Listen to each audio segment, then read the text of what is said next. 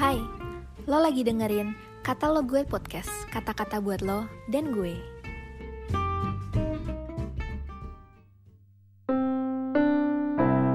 Selamat pagi teman-teman. Nah, hari ini 27 November 2021, renungan harian kita berjudul Umat yang mengenal akan tetap kuat. Dibuka Daniel 11 ayat 31 sampai 33.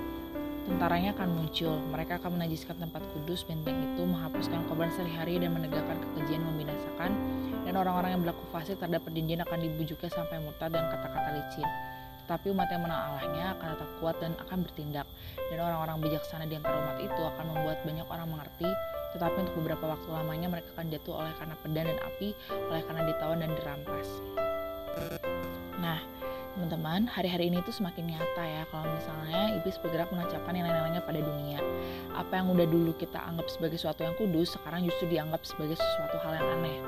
Hal-hal seperti pergaulan bebas, perselingkuhan, korupsi, ateisme, mengejar kenyamanan, kenyamanan dengan berbagai cara menjadi sesuatu yang wajar. Bahkan, melakukan kebenaran dianggap sebagai sebuah kejahatan.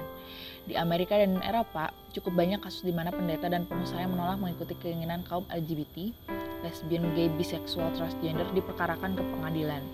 Dengan kondisi seperti ini, kita ditantang untuk merenungkan kembali nilai-nilai apa yang kita pegang dan ajarkan kepada anak-anak dan orang muda. Apakah kita sungguh-sungguh mengenal Allah yang kita sembah dan setiap perkataan yang menjadi kebenaran dan hidup hidup kita? Perhatikan orang-orang yang berlaku fasik terhadap perjanjian akan dibujuk sampai murtad dengan kata-kata licin. Tapi umat yang mengenal Allahnya akan tetap kuat dan akan tetap bertindak. Jangan menganggap diri kita cukup kuat sehingga tidak mungkin berlaku fasik. Setiap orang punya kesempatan untuk jatuh. Banyak orang yang mundur dari imannya tidak secara langsung. Semua dimulai dengan satu langkah demi satu langkah. Langkah kecil yang menjauhkan kita dari Tuhan bisa jadi ketika kita mulai berkompromi dengan kebenaran. Meninggalkan persekutuan pribadi dengan Tuhan, meninggalkan persekutuan dengan sama, lebih banyak menjejali diri kita dan pengaruh dunia lewat media sosial dan bertamasya di dunia internet sehingga menyaring apa yang berkenan kepada Tuhan dan yang tidak. Bagaimana kita bisa menjadi umat yang menang Allah? Semua kembali kepada hal yang dasar dan sederhana. Firman, doa, kesaksian, dan persekutuan. Keempat hal tersebut yang kita kenal sebagai ilustrasi roda adalah dasar agar kita terus bertumbuh dan berjalan dalam terangnya. Yuk teman-teman, mari kita membangun diri kita menjadi orang yang mengenal Allah dan bertahan sampai kepada kesudahan.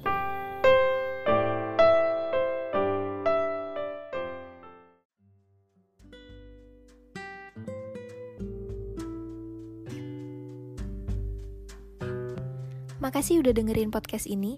Jangan lupa follow dan juga share ke teman lainnya.